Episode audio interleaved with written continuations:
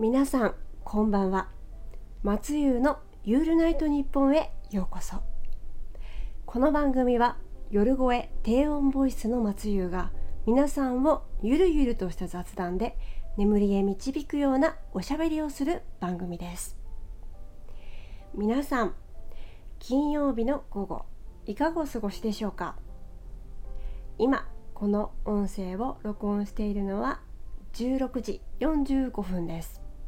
まだ東京は曇り空お日様が見えている状態ですが皆さんがこれをお聞きになる頃はきっともう夜ですね。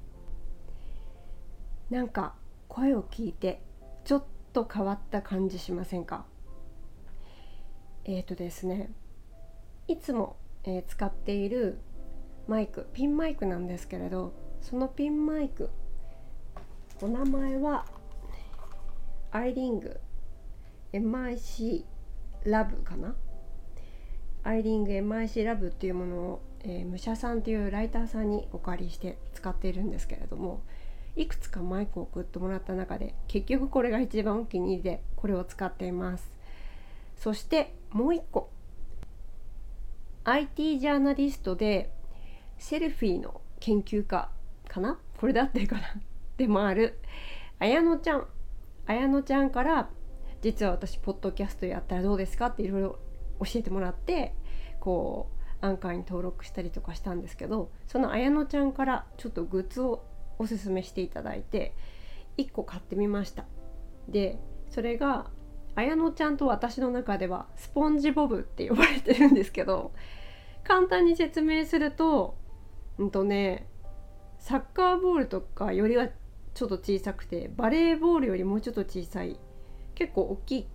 えー、丸っこいスポンジがあってその中にマイクを入れて喋ると反響しないってやつなんですよ。ですっごい、えー、全然ギーキーじゃない私としてはすみません。メーカー名が読めないんですけどアルクトロンって読むのかな？ALCTRON アルクトロンかな？の PF8 っていうのを、えー、買いました。これはね綾乃ちゃんのおすすめであとは YouTuber でもありポッドキャストもずっとやってるドリキン。ドリキンが、えー、ポッドキャストとポッドキャストでかな？YouTube あ YouTube だ YouTube でおすすめしていたというのも綾乃ちゃんから聞いてあドリキンが言ってれば大丈夫でしょう。しかも高くないしそんなにみたいなことで2人でちょっとお揃いで買ってみました。綾乃ちゃんの方はもうすでに使ってるかもしれないんですが私の方は綾乃ちゃんよりも届くのが2週間か3週間ぐらい遅れてちょっと最近届いたので使ってみています。ただ私のマイクって武者さんにお借りしたピンマイクじゃないですか。だから今ね自立しさせるために立つなんか手に塗るハンドクリームのチューブの先にピンマイクをつけて でそれでスポンジボブの中にポンって突っ込んでそのピンマイクに向かって喋るっていう収録の方法を試しています。こうね、えー、コロナ禍の中で、えー、マイクとか音声とかそういうものに関して皆さんいろいろ改めて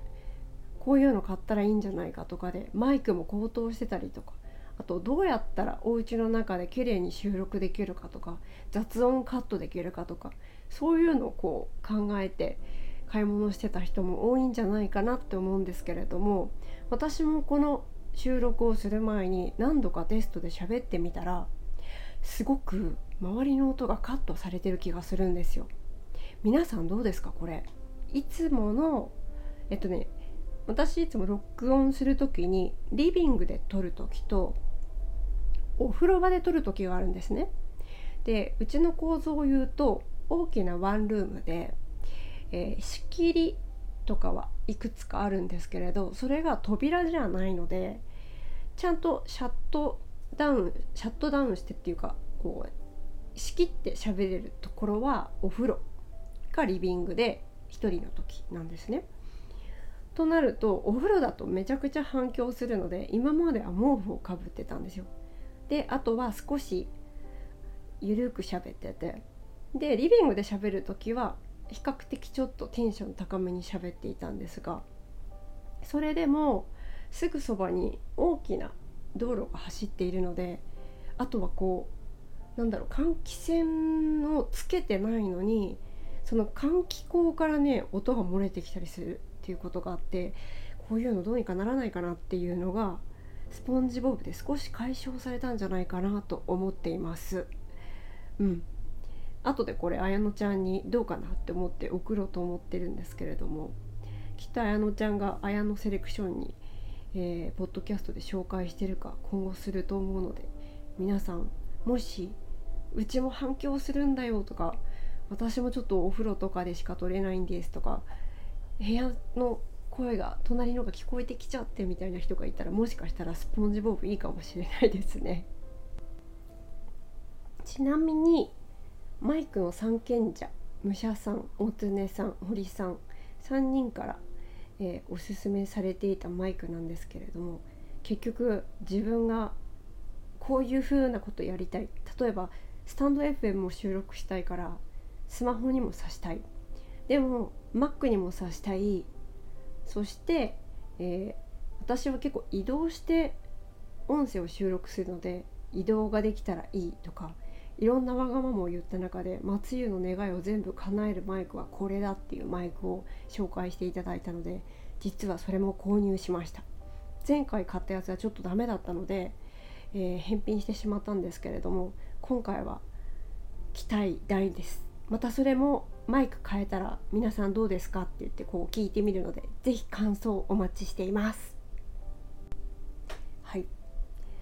今日は松湯のユールナイトニッポンから募集をかけたいと思います、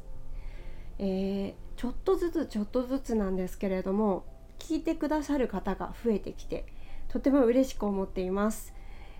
スタンド FM の方を見たりとかあとアンカーの方でどういう方がどのくらい聞かれているかっていうのがこうね見れるんですけれども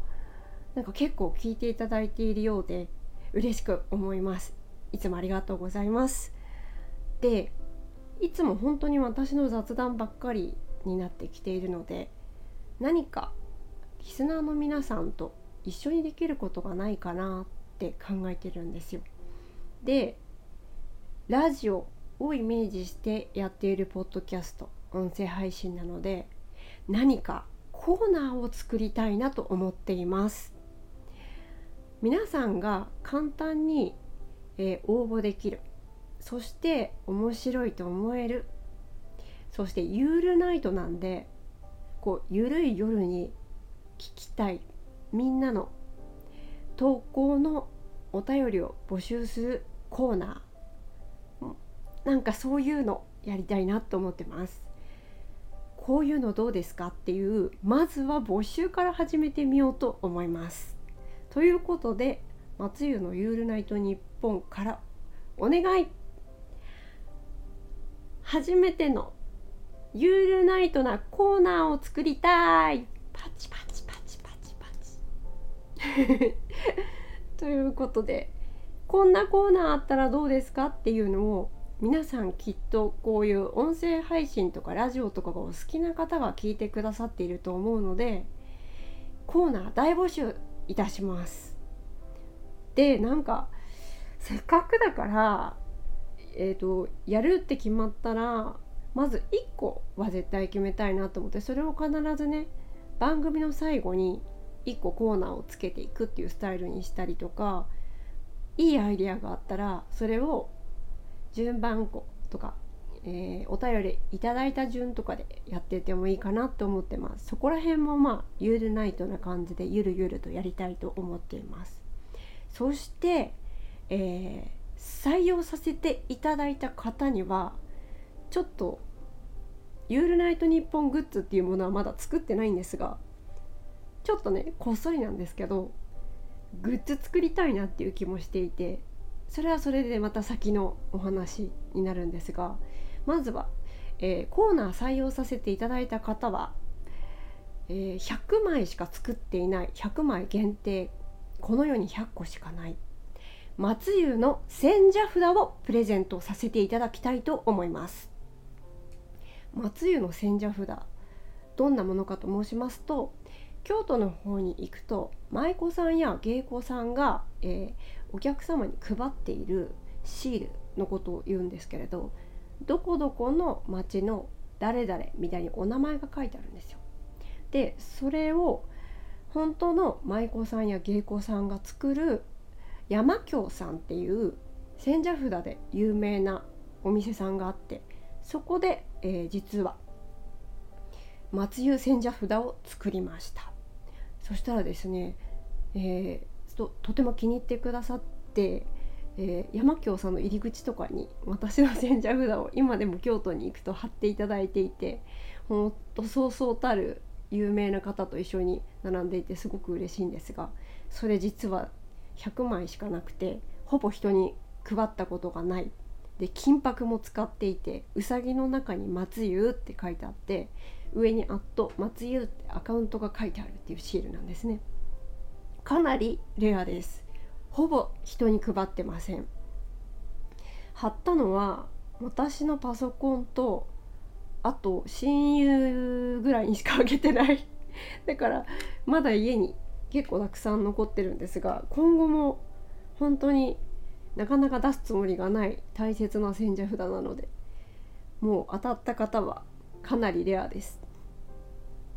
是非、えー、千社札プレゼントさせていただきたいと思いますのでふるってユールナイトな、えー、コーナー大募集させてください。でねこれみんなが応募しやすいものが嬉しいです。そんなの松湯自分で作れよって思うかもしれないけど なかなか思いつかないんですな。すいません。そしてちょうど今5時の鐘が外で鳴っています。うん。カラスが中から帰りましょうって言ってますね。うん。なんかいいな。夕焼け小焼けって感じ。ということで皆さん、えー、コーナーえー、はツイッター松湯 at matsuyu at matsuyu まで DM か、えー、リプライで飛ばしてください。またスタンド FM でお聞きの方はレターで募集しています。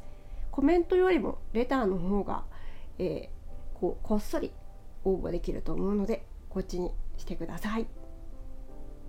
さあだんだん眠くなってきましたでしょうか？もしこの番組をお気に召していただけましたらポッドキャストのチャンネル登録スタンド FM のフォローをぜひよろしくお願いいたします。今日もお仕事ステイホームお疲れ様でした。今日は金曜日明日土日ゆっくりお家でステイホームしましょうね。今晩も素敵な眠りにつけますように。おやすみなさい。あなたのユールナイトのお供、松湯でした。